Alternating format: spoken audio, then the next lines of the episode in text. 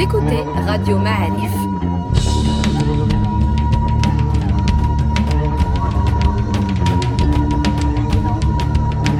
Le podcast Histoire.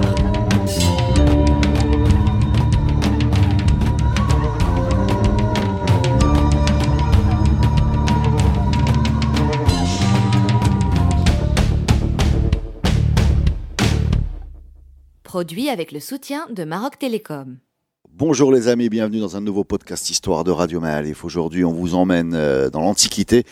On vous emmène dans l'antique cité de Volubilis pour nous raconter cette, euh, cette cité à Omar Akerrez, le professeur Akerrez qui est euh, professeur à l'Institut national des sciences de l'archéologie et du patrimoine. C'est bien ça C'est cela. Bienvenue dans notre podcast. Allez. Alors, on a, on en compte sur vous beaucoup, hein, parce qu'à part euh, les murs que euh, beaucoup de Marocains ont visités, qui sont fascinants, on ne sait pas très bien à quoi ressemblait la vie dans cette cité, par qui elle était peuplée, quel était son âge d'or, qui l'a gérée, comment elle a commencé, comment elle s'est terminée. Donc, on compte sur vous. Quand voulez-vous commencer cette histoire? Alors, euh, avant de parler de Volubilis, il faut placer le site ou la ville dans un contexte politique, géographique. Et... Dans l'Antiquité, Volubilis, qui se trouve aujourd'hui en plein centre du Maroc, était à l'extrémité sud-est de la partie du Maroc urbanisée, qu'on pourrait appeler méditerranéen, Maroc méditerranéen. C'est-à-dire, ce Maroc méditerranéen se limitait à un triangle dont la pointe euh, supérieure, c'est le détroit, Mhm. avec Tanger, et la base était formée par la ligne Rabat, où nous sommes, Volbidis. D'accord. Et au-delà de cette ligne, c'est le monde euh, Gétule, qu'on connaît très mal. C'est-à-dire en dessous, au sud de cette ligne, Voilà, au sud de cette ligne, un Maroc rural, vous voulez dire? Un, un Maroc sur lequel on ne sait rien. D'accord. Et un nord, plutôt Euh, avec et, des cités et un nord sur lequel on sait que euh, il était en contact avec le reste de la Méditerranée, il recevait, il recevait des productions, il exportait également des productions, et il y avait un réseau urbain assez important, composé pour ce qui est des trois pointes du triangle de Tanger au nord, de Salah, c'est-à-dire le Chella où nous sommes euh, au sud, et Volbilis au sud-est. D'accord. Et au centre, bon, on a Lixius, Banassa, Tamusida, plein de noms sur lesquels euh, le profane sait peu de choses. Oui, exactement. Ben, on compte sur vous hein, pour nous. euh, euh, juste, juste une petite remarque. Madame le Mrali, Mina Mrali, nous a parlé de la ville d'Essaouira et nous a parlé de, de production de, de teinture pourpre. Tout à fait. Donc il y avait euh, en dessus de cette, cette ligne des, des, des, des choses qui étaient actives, non? C'est pas une ville, c'est une petite installation à l'île de Mogador qui est en Oui. face d'Essaouira, Oui. qui a été effectivement occupée dès l'époque phénicienne. C'est l'un des sites les plus anciens du Maroc. D'accord. euh, depuis le 8e siècle avant Jésus-Christ par les Phéniciens à la recherche, on ne sait pas exactement, mais je crois que euh, ils étaient à la recherche de métaux et particulièrement du fer parce qu'il y a un Jebel Hadid dans les environs et les Phéniciens qui venaient du Liban, de la région, enfin Syrie-Liban, venaient à l'extrême occident à la recherche de métaux, bon, de l'or euh, en, Ibérie, de l'argent et également du fer. Probablement, c'est pour ça qu'ils sont arrivés jusque-là, jusqu'à Mogador. Mais à côté de ça, on sait que les Phéniciens étaient grands producteurs, étaient au- aussi à la recherche de ce coquillage qui fournissait cette teinture qu'on appelle le, le- qu'on appelle la pourpre, la couleur pourpre qui était très prisé euh, dans l'Antiquité jusqu'à l'époque romaine. C'est le seul site connu aujourd'hui en dehors de ce triangle dont j'ai parlé. Et ce n'est pas une ville, c'est c'est une Un c'est un centre de production. Voilà. D'accord.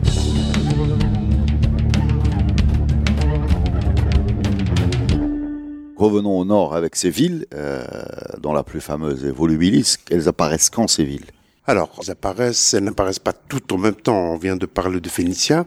Euh, le site le plus ancien connu au Maroc, c'est le l'Erej, euh, Lixius plus exactement, qui est une fondation phénicienne du 8e toujours, du 8e siècle avant Jésus-Christ, pour les mêmes raisons, probablement à la recherche de produits euh, maritimes, essentiellement euh, le murex et euh, production de, de la pourpre. Mais ce n'est qu'à partir du troisième, quatrième siècle avant Jésus-Christ que commencent à apparaître plusieurs centres urbains Mhm. qui collent avec la naissance de d'un royaume qui est le royaume local autochtone, dit est le royaume mort, sur lequel euh, on pourrait revenir plus tard. Bien sûr. Alors, c'est Tanger, c'est Zilil, qui est à côté d'Azila, c'est euh, le site de Banassak, c'est le à côté de Moussra c'est Tamusida à côté de Kenitra, au nord de Kenitra, Donc un et tissu bien dense. d'autres, Ouais. exactement. Mais, mais c'est, je suis un peu surpris euh, quand vous parlez de, de royaume mort et de pouvoir local, parce que dans notre imaginaire, on associe ces villes à l'Empire romain, donc à quelque chose plutôt d'importé que de local. Ah, ça, ça vous me donnez l'occasion de dire une chose. C'est un centre Euh, retrait. ici. Aucun site de ceux dont je viens de parler n'est romain. Ils sont tous des créations euh, mauritaniennes ou avant phéniciennes qui ont continué à l'époque mauritanienne et qui se sont développées, c'est vrai, à l'époque romaine. Mais les créations sont toutes antérieures à l'époque romaine. Ce que les Romains ont créé au Maroc, c'est seulement des camps militaires qui sont souvent à côté de ces villes qui préexistaient aux Romains. Donc, quand on parle de Volubilis, Volubilis n'est pas une ville romaine. On est, on est dans un, dans un sujet qui, qui crée beaucoup de confusion dans, notre esprit, dans le mien en tout cas. Euh, on ne sait même pas comment appeler ce peuple cette organisation pré-islamique. Euh, vous parlez de mort, c'est un mot qui a disparu de notre vocabulaire, euh, de Mauritanie, qui aujourd'hui est plutôt associé au pays de la Mauritanie, qui est plus au sud. On entend encore ce mot euh, en espagnol, c'est pas très flatteur en général, ou bien sur le drapeau de la Corse. Mais les morts, c'est les Amazirs. C'est très compliqué. je vous en Et je ne veux pas rentrer dans ce débat. Ce que je voudrais dire, Ah, moi, c'est pas un débat, moi, j'essaie de comprendre. hein. c'est que, voilà, ce que le royaume est connu par les Romains, qui en ont parlé, sous le nom de royaume mort, des Maoris. Chez les Grecs, les auteurs grecs, les, la Maorousie, ou euh, chez les Romains, en latin, la Mauretania. C'est d'abord un ensemble de tribus qui s'étend en Algérie et au Maroc. Le royaume de Mauritanie comprenait le, le Maroc du Nord dont je viens de parler et une grande partie de l'Algérie qui allait jusqu'à l'est d'Alger actuel, qui a connu plusieurs vicissitudes, euh, des partages, a été découpée en deux, puis euh, fusionnée, et ainsi de suite, on pourra y revenir. Donc, la seule appellation que nous connaissons à ce royaume, c'est le royaume de Mauritanie D'accord. on connaît le nom des tribus. Les auteurs grecs ou latins nous ont laissé des noms de tribus. Ces tribus constituent ou, étaient en dehors de ce royaume ou faisaient partie de ce royaume. On ne sait pas exactement quelles sont les tribus qui étaient à l'intérieur du royaume ou à Et l'extérieur. quels sont les noms de ces tribus, par exemple? Beaucoup, on connaît, bon, je vais en citer quelques-uns qui sont très connus, les Bakwat, les Egrinces, les Métagonites, les Sokossi, les Otolol, les Makénites, les Bavars, euh, les Maorensi, et euh, j'en oublie, il y en a d'autres. Ça, c'est la retranscription euh, romaine euh, de, de- de ce qu'ils ont entendu. Exactement. Voilà. Exactement. Euh, mais alors il y a un gros problème, c'est que de ces noms que nous connaissons pour l'Antiquité, il ne nous reste aucun nom, On connaît. voilà, qui correspondent à ces tribus qu'on connaît à l'époque islamique, qui sont les Aurabas, euh, Les Znata, et d'autres, les ça, Znata, ça. exactement. Aucun rapport. Alors, euh, C'est un problème de transcription, c'est un problème de. On ne sait pas ce qui s'est passé. Il a dû se passer beaucoup de choses, des mélanges, des, migrations. Non, c'est très intéressant parce qu'on a du mal à, à avoir une représentation visuelle de ces villes. Euh, Je, le répète, quand on voit la nature des constructions, que les colonnes qu'on voit encore aujourd'hui à Volubilis, euh, on a tendance spontanément, comme il n'y a pas de continuité vis-à-vis de ce qu'on a eu après, qui est encore vivant, euh, typiquement là où on est aujourd'hui, puisqu'on enregistre au Chilla, on se dit c'est une autre civilisation et ça relève d'une sorte de legs, d'un- d'une période où il n'y a pas de continuité avec ce qu'on a eu après. C'est vrai, c'est vrai. Alors, euh, pour revenir à Volubilis, on peut euh, découper l'histoire en trois grandes périodes. Mhm. Période que je pourrais appeler pré-romaine ou mauritanienne. Depuis la création, on ne connaît pas la création exacte euh, à quelle époque, mais le matériel archéologique euh, qui peut dater le, la ville euh, lui donne une ancienneté du 1er siècle avant Jésus-Christ. Elle serait créée vers 100 avant Jésus-Christ, à l'époque de ce royaume mort. Et à partir de ce moment-là, euh, il se continue jusqu'à devenir ville romaine en 40 après Jésus-Christ. Donc on, est un, on a un grand texte, une très belle inscription sur pierre retrouvée à Volubilis, qui nous donne la date et euh, les événements pratiquement qui se sont passés en cette date 40 après Jésus-Christ, quand les Romains ont pris la ville. D'accord. Alors l'inscription dit, tout le monde connaît l'empereur romain Caligula, qui était euh, connu par sa méchanceté, euh, il a tué plein de ses, des membres de sa famille et autres. Et pour ce qui est du Maroc, à la même époque, c'est le roi Ptolémée, fils de Juba II, qui euh, était le roi de ce royaume euh, de Mauritanie. Mais je vais rapidement. En 40 après Jésus-Christ, ce Caligula, méchant empereur, cruel, euh, cruel, invite ou convoque ce roi protégé de Mauritanie à Lyon, la ville française actuelle, et il le fait tuer dans l'amphithéâtre pendant des jeux donnés par euh, cet empereur. D'accord. Bon, pour quelle raison, peu importe, mais on dit que parce que le roi euh, était habillé d'un manteau de couleur pourpre qui montre la richesse de la Mauritanie, et ce qui aurait poussé l'empereur à tuer le roi pour s'accaparer la Mauritanie, riche par sa production sa production de pourpre. Bon, mais Caligula a tué Ptolémée. A voilà. fait tuer Ptolémée. Euh, Caligula tue Ptolémée. À partir de ce moment-là, euh, la Mauritanie devient romaine. Pour revenir à Volubilis, l'inscription trouvée à Volubilis nous dit que, ça c'est très mauvais, nous dit que les Volubilitains, après la mort de leur roi, auraient pris parti pour Rome. D'accord. Pour faire entrer les, les armées romaines euh, dans la ville et euh, dans sa région.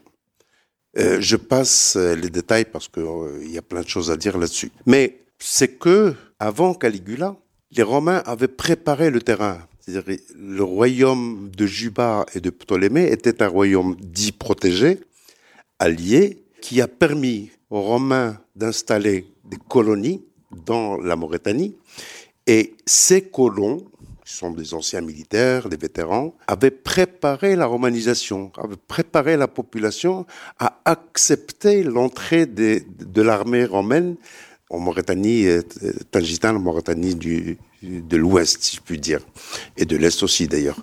Donc la deuxième phase de Volubilis commence en 40 après Jésus-Christ et, et se termine assez rapidement par rapport au reste de la Méditerranée dès la fin du IIIe siècle, c'est-à-dire environ 250 ans de présence romaine au Maroc, Volubilis est évacué. Les Romains quittent Volubilis, on ne sait pas exactement pour quelle raison, ou bien euh, ça nous mènerait loin pour euh, en parler, euh, mais le fait est que, en tout cas, l'armée romaine, l'administration romaine évacue non seulement Volubilis, mais toutes les villes du sud de l'oued sauf le site sur lequel nous sommes, sauf le site de Salah.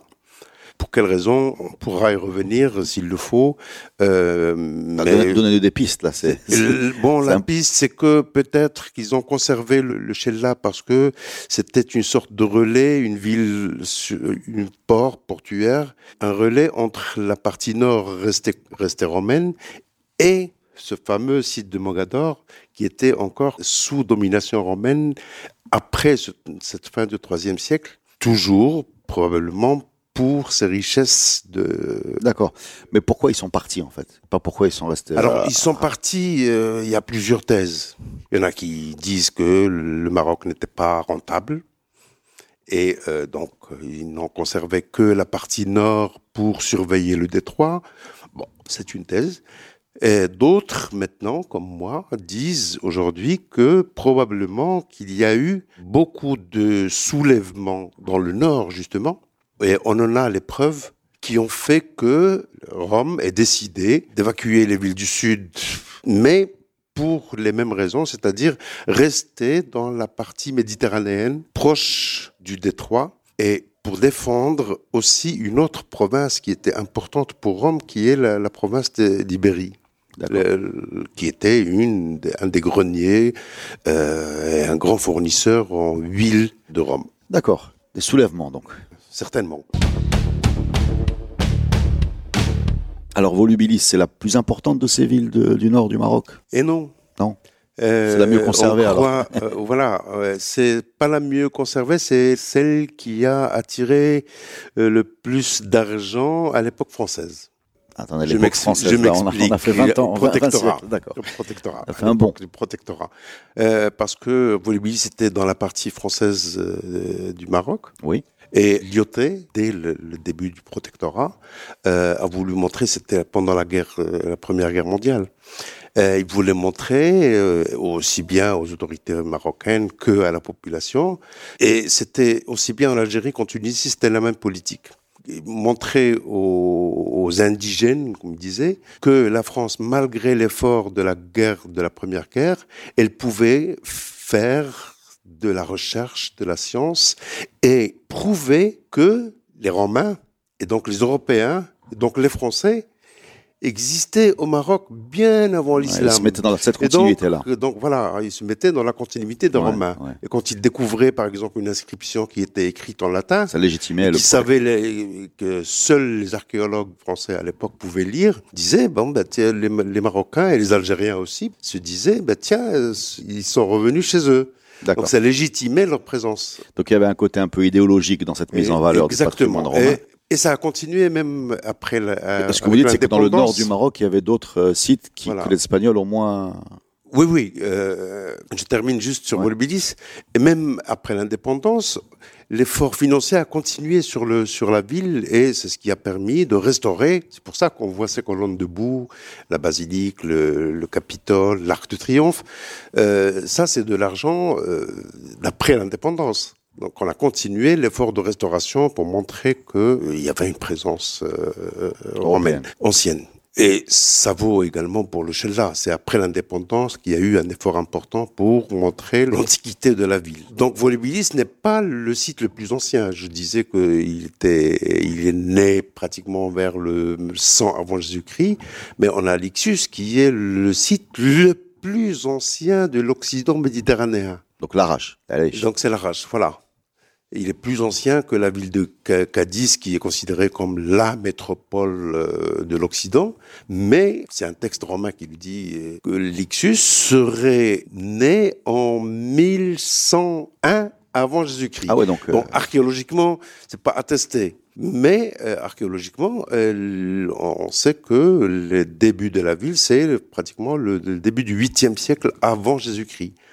Donc c'est sept siècles qui séparent la naissance de Lixus de celle de, euh, de Volubilis.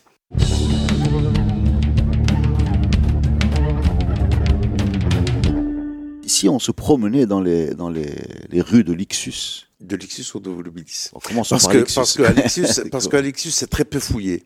D'accord. Alors, vous, on, euh, Lixus est très peu fouillé. La bon, est construite sur Lixus. Non, non, non, à côté. Euh, la Reich, c'est la, la, sœur de Lixus, mais elle est sur l'autre rive. Elle est sur la rive gauche de l'Oued-Lucos et euh, Lixus est sur la rive droite.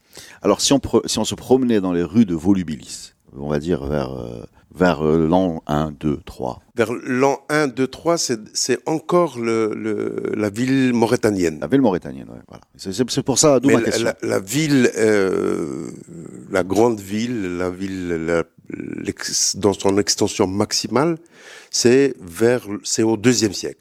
Voilà, on sait que la muraille qui entoure la ville qu'on connaît aujourd'hui, elle est construite en 168-169 après Jésus-Christ. Donc c'est au moment où la ville prend euh, son étendue maximale. Mais qui construit ces murs? Ah, bah, c'est la ville. C'est la ville qui décide de construire ces murs. Non pas seulement pour se protéger, pour se protéger certainement, probablement, mais aussi parce que c'était à la mode d'avoir des murailles. Ça vaut pour l'ensemble du monde romain. C'est que la ville est assez prospère pour se permettre une, la Défense. construction d'une une dépense importante parce que c'est euh, c'est un mur d'un mètre d'épaisseur sur 2700 mètres autour de la ville, de, de périmètre de la ville. Avec des portes bien construites, en belle pierre, euh, taillées, ainsi de suite. C'est pas dans l'urgence, c'est pas quelque chose qui a été fait euh, à la hâte pour parer à, un- Une attaque. à une attaque ou à des attaques. Mais n'importe quelle muraille est faite pour, bien sûr, pour, Se défendre. pour se défendre. Euh, Alors, donc sur- c'est très certainement pour euh, éviter qu'elles soient un, un jour surprises par les, les tribus, ces tribus qui étaient euh, avec lesquelles elles discutaient de paix. Parce qu'à Volubilis, et ça c'est important à dire, on a une sorte de correspondance euh, ou un dossier de chancellerie, de diplomatie entre Rome et les tribus qu'on ne connaît pas ailleurs, qu'on ne connaît qu'à Volubilis.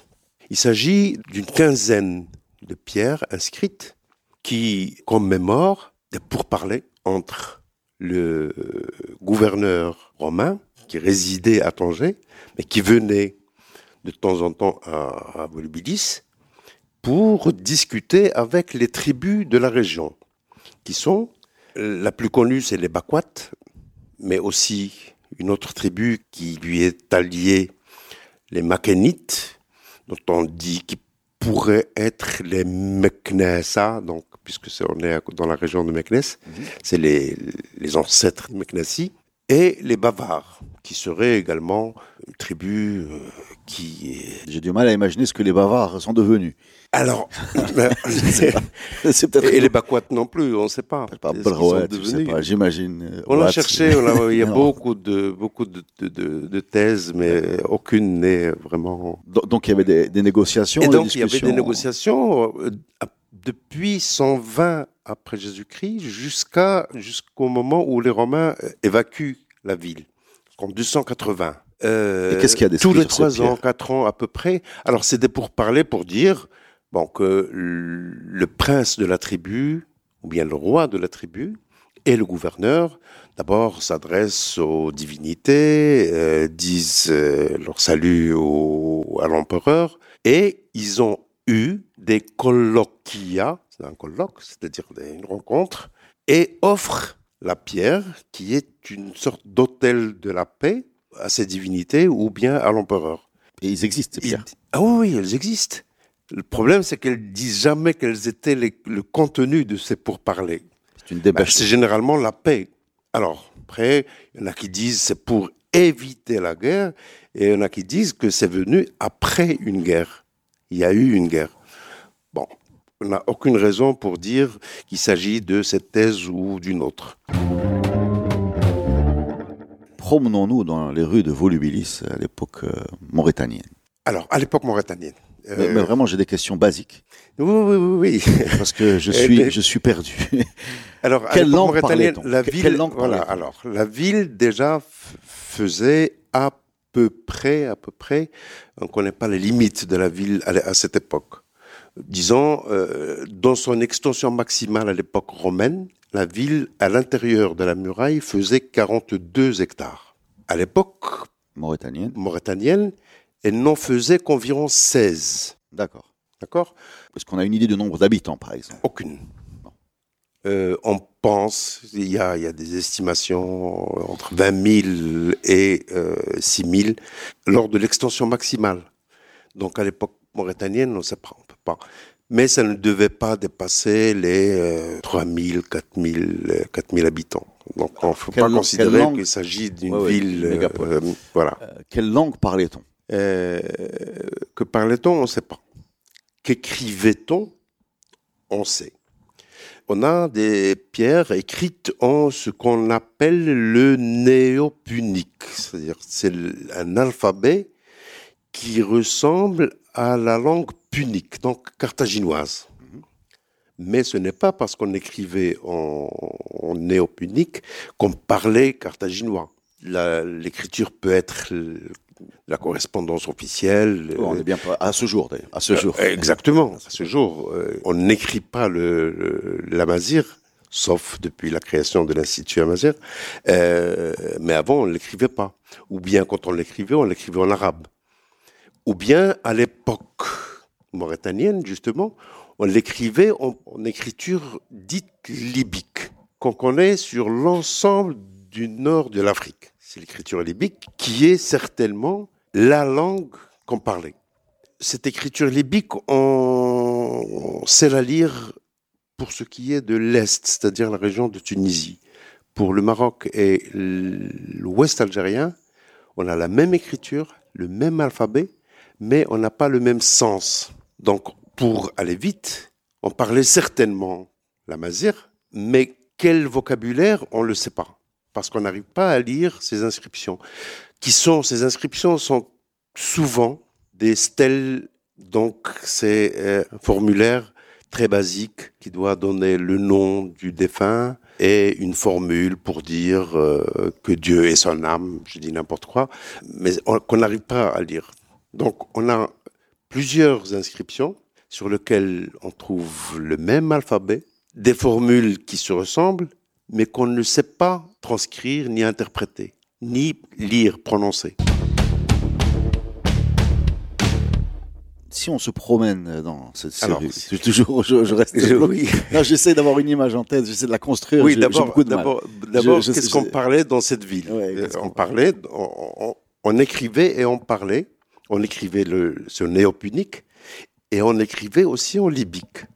Alors, ce libique, c'est certainement l'écriture de la Mazir. C'est, d'ailleurs ce qui a, euh, enfin, on a repris euh, à l'Institut de la culture amazir euh, certaines lettres de, ces, de ce, cet alphabet libique qui est encore euh, en partie, voilà, pour le tifinar, qui est en partie encore utilisé au Niger et dans d'autres parties de l'Afrique. Alors, Qu'est-ce qu'on, quand on se baladait à Volubilis Non, mais basiquement. Ça, c'est, ça, c'est les fouilles qui le disent.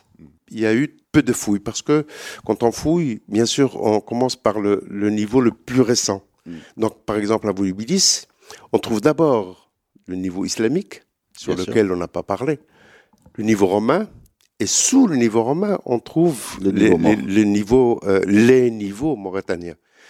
Donc, généralement, quand on est arrivé aux Romains, on s'arrête. D'abord parce que les Français ne cherchaient que ça. Oui, ils avaient terminé leur démonstration. Et puis, comme c'est plus beau, comme c'est plus présentable, on, même nous, on conserve euh, surtout euh, ce qui est présentable pour le tourisme, pour le, visiteur, et ainsi de suite. Dites-moi que vous êtes allé en dessous. grâce au sondage, si, on, a, on, on, va au, en dessous. On va en dessous pour trouver essentiellement la chronologie, la datation. C'est-à-dire qu'on sait peu de choses de la ville. Mais on sait qu'elle était également fortifiée, c'est-à-dire qu'elle avait une sorte de limite urbaine. On sait que les maisons étaient en pierre, mais aussi en élévation étaient en terre avec des briques crues, qui est une caractéristique de cette architecture mauritanienne, aussi bien à Volubilis que dans d'autres villes euh, mauritaniennes. C'est que en bas, on a une base en pierre et en élévation, c'est surtout euh, de la terre. On sait qu'il y avait un urbanisme, c'est-à-dire des rues, euh, des rues en damier même, c'était bien organisé, qui se coupaient à angle droit. On sait qu'il y avait des temples très bien construits, avec des pierres en taillées. Volubilis, dans la, région, est très riche en, en carrière et en pierre. Donc l'architecture religieuse, les temples, étaient très bien soignés. Il y avait des colonnes, des euh, chapiteaux, euh, mieux soignés que l'architecture civile, c'est-à-dire l'architecture domestique. Quel dieu on adorait dans ces temples, je ne sais pas. On ne le C'était ma question.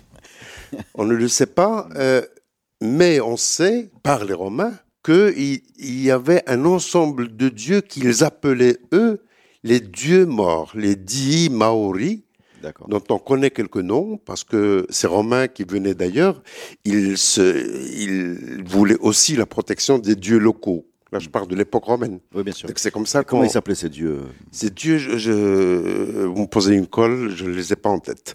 Mais ils avaient des noms. D'accord. Et on, s'adressait à eux dans leur ensemble. aux divinités, à toutes les divinités des morts. Donc les, le Romain, quand il posait pied à terre en, en Afrique du Nord, ben, il demandait la protection des divinités mauritaniennes.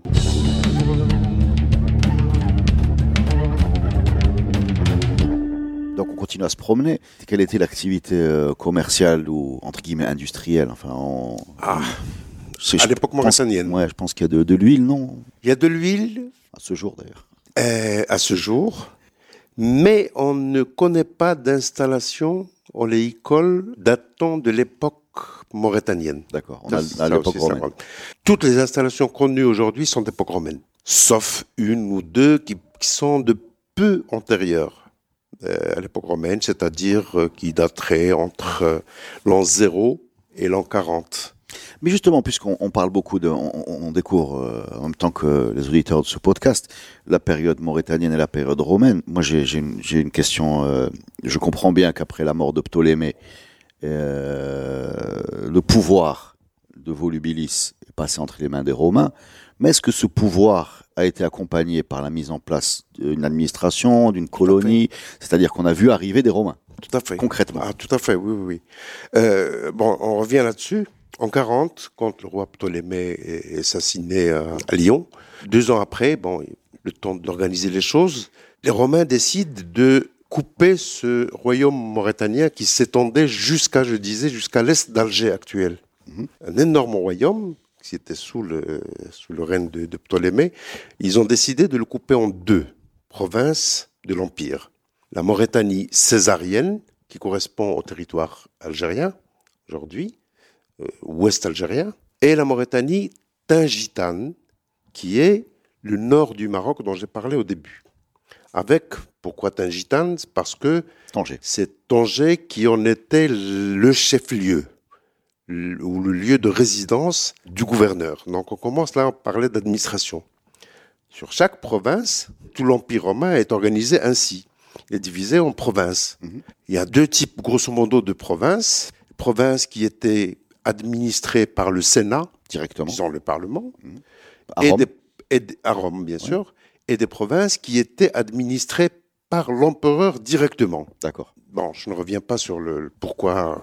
euh, Comment on arrivé là et- On laisse ça pour les podcasts italiens. euh, Romain. euh, D'accord, non, non, mais on, on croit que les, les, les provinces administrées par l'empereur étaient des provinces peu sûres, qui avaient besoin Une sorte d'état d'urgence. Voilà. Une sorte d'état d'urgence qui va pas Mais- passer par la lourdeur Mais- du mais Sénat. là, je vais très rapidement pour ouais. expliquer, pour donner une des raisons. C'est-à-dire, on, on, Donc- va- on- on court-circuite le, le- Voilà, la Mauritanie tingitane était sous administration de l'empereur, c'est-à-dire le gouverneur prenait ses ordres directement de l'empereur et non pas du Sénat. Euh, ce qui lui permettait de d'avoir l'armée qu'il voulait, ainsi de suite, rapidement. Voilà, Ouais, je, passe. Non, non, mais c'est ça, c'est- logique. Et une ça, c'est au niveau de euh, au niveau de la province, au niveau des villes. Il y a deux types de statuts de villes. Il y a ce qu'on appelle les colonies. C'est des Romains qui sont installés et sont gérés comme est géré Rome. Et des municipes, des municipalités, si on peut dire, dont Volubilis. Et ces municipalités avaient un conseil municipal qu'on appelle l'ordre des décurions, qui, en théorie, est composé de 100 euh, membres euh, du conseil municipal, du, du- de, de- de décurions, euh, qui se réunissaient pour traiter les, les questions, toutes les questions qui concernaient la ville, dont cette construction de, bon, du temple et autres, et de cette muraille dont j'ai parlé au, pour le deuxième siècle après Jésus-Christ. Quand vous expliquez qu'il y a eu des, des affrontements entre les, les Romains et les Bavares, par exemple. Et les, oui. Mhm. C'est le nom que j'ai retenu. Dans l'imagerie euh, qu'on retient aujourd'hui, on imagine l'Empire romain militairement très fort, avec euh, des techniques de combat, des... Enfin, en tout cas, c'est l'image qu'on Oui, en a oui, reçue oui, de, toute la production euh, cinématographique, dessins animés, bande dessinée. On- on a du mal à imaginer euh, un, combat équilibré euh, contre une tribu euh, à l'époque, euh, tribu, enfin je sais pas, une tribu locale. Oui, c'est vrai. on, a l'impression que c'est très déséquilibré. hein. L'armée romaine est, est exemplaire, on le sait. On dit comme un soldat romain, ça veut dire que c'est l'armée romaine était très organisée, très bien organisée, mais Quand on fait le compte du nombre de soldats romains qui étaient stationnés au Maroc, on le sait grâce à des diplômes militaires qui étaient donnés aux, soldats euh, une fois qu'ils ont fini leur euh, service militaire. On sait qu'on avait au Maroc à peu près 11 à 12 je ne sais pas les mots qu'il faut, mais je vais utiliser des mots euh, qu'on utilise aujourd'hui, des bataillons, des unités, des unités militaires. Ce qui donne pour l'ensemble pas plus de 10 000 hommes. D'accord. 10 000 hommes pour euh, contrôler euh, tout le territoire dont on a parlé au début, c'est peu. Mais il y avait des camps, il y avait sur le terrain, c'était bien quadrillé. Autour de Salah où nous sommes, qui était à la frontière avec des tribus non, non romaines, non romanisées, on a euh, deux camps pour surveiller la ville et euh, à Volubilis, on a trois camps. Là, on est toujours sur la, sur, la, sur la frontière. On a pour l'ensemble de la Mauritanie tangitane entre 14 et 16 camps militaires. D'accord. Qui sont tous relayés par ce qu'on appelle des tours, comme aujourd'hui les antennes téléphoniques, qui permettent de euh, communiquer entre des camps et... Euh, Comment ça communique, pardon euh, c'est des émissaires Par, le feu, non, non, par le, ah, feu, Par, par des miroirs, par... c'est visuel. Et donc toutes ces tours étaient en contact visuel les unes avec les autres et avec les camps. Donc pour, pour dire que c'était une organisation bien étudiée, le nombre de militaires était... Mais quand il y avait des problèmes, on pouvait faire appel à d'autres euh, unités qui venaient essentiellement d'Ibérie, d'Espagne. Des Visigoths Non, non, c'est des Romains. Ah, des Romains, c'était oui. Des, des... oui, oui, les Romains qui étaient dans d'autres provinces euh, voisines. Donc, qui venaient donner, donner un coup de main à leurs collègues euh, ici. Et vice-versa. Quand les, le gouverneur de la province d'Ibérie ou d'Hispanie avaient des problèmes, ils faisaient appel aux euh, unités militaires qui étaient stationnées ici. Alors après, comment, euh, comment est-ce que euh, ça se passait avec les tribus? D'abord, on ne sait pas. On ne sait pas, mais ce pas les mêmes techniques de combat. Si les Romains avaient un combat organisé, c'est le système de la guérilla, même au XXe siècle, entre la guérilla et une, une, armée organisée.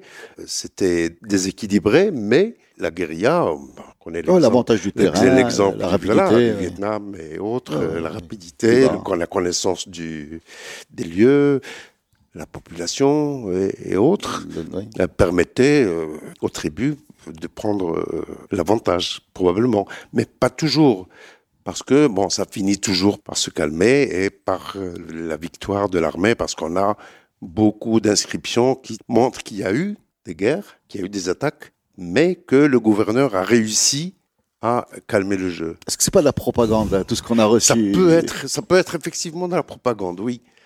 Mais euh, si les Romains sont restés ici jusqu'en 429, ça veut dire qu'ils ont su résister avec des épisodes. Le premier, c'est la fin du IIIe siècle, évacuation de la moitié de la province.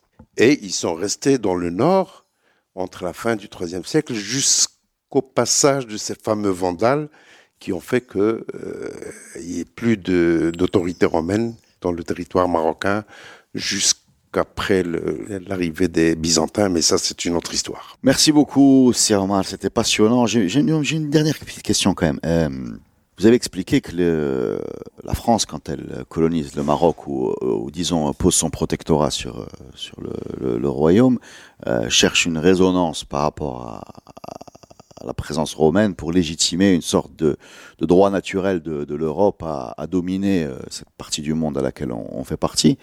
Euh, avec le recul, euh, est-ce est qu'on peut comparer cette présence romaine à un protectorat où on est dans quelque chose de très différent? La première présence romaine au Maroc, c'était un protectorat. Je reviens un peu sur l'histoire. En 33 avant Jésus-Christ, le dernier roi mort décède. Il s'appelle Bocchus II, ou Bocchus le fils. Il meurt sans laisser d'héritier. Et euh, Rome, qui dominait tout le pourtour méditerranéen, sauf cette partie où nous sommes, se dit, eh bon, qu'est-ce qu'on fait? Soit on passe à une domination directe, soit on utilise une autre politique. C'est l'autre politique qui a été euh, pratiquée. C'est-à-dire que Rome a exercé une sorte de domination pendant un certain temps, et en 25 avant Jésus-Christ, l'empereur de l'époque prend Juba II, qui n'est pas mort. Juba II est numide, c'est-à-dire il est de l'Est algérien, qui a été le fils de Juba Ier, qui a été capturé, qui a été capturé, euh, voilà, voilà euh, fait le défilé à Rome, et voilà, il a été élevé à Rome. On a un podcast. Et c'est donc on prend ce captif euh, éduqué à la romaine dans les palais de Rome et qu'on met à la tête du royaume resté sans, oui, sans héritier, sans roi. Et à partir de là est né le royaume protégé, on dit, donc protectorat, ou un royaume allié. D'accord. Donc en fait, il y a trois étapes. Il y a un, moment, euh, disons, mauritanien, oui. Euh, jusqu'à la mort de Bocchus. Oui. Ensuite, il y a la période Yuba qui est le plus Ptolémée. Yuba et Ptolémée, exactement. Yuba plus Ptolémée qui est une période euh, amie. Tout à fait. Voilà, alliée. protégée. Protégée. Et ensuite, à partir de la mort de Ptolémée par Caligula, on passe à l'administration directe. Voilà, exactement. Merci beaucoup, c'était très. Vous avez tout compris. mais, euh, vous avez beaucoup de choses à nous expliquer. Merci beaucoup, euh, professeur Carré, c'était passionnant et on n'a pas fini avec vous. Hein. On, vous euh, on vous lâche tout de suite, mais on vous attend pour un nouveau podcast et nous expliquer un peu tout ce qui s'est passé à cette période très méconnue et très passionnante. C'était Radio Maalif. On vous donne rendez-vous à vous aussi dans un nouveau podcast Histoire très bientôt.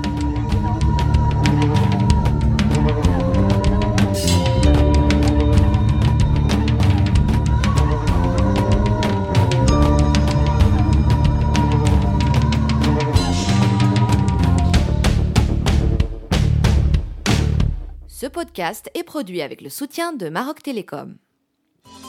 Maroc Télécom, un monde nouveau vous appelle.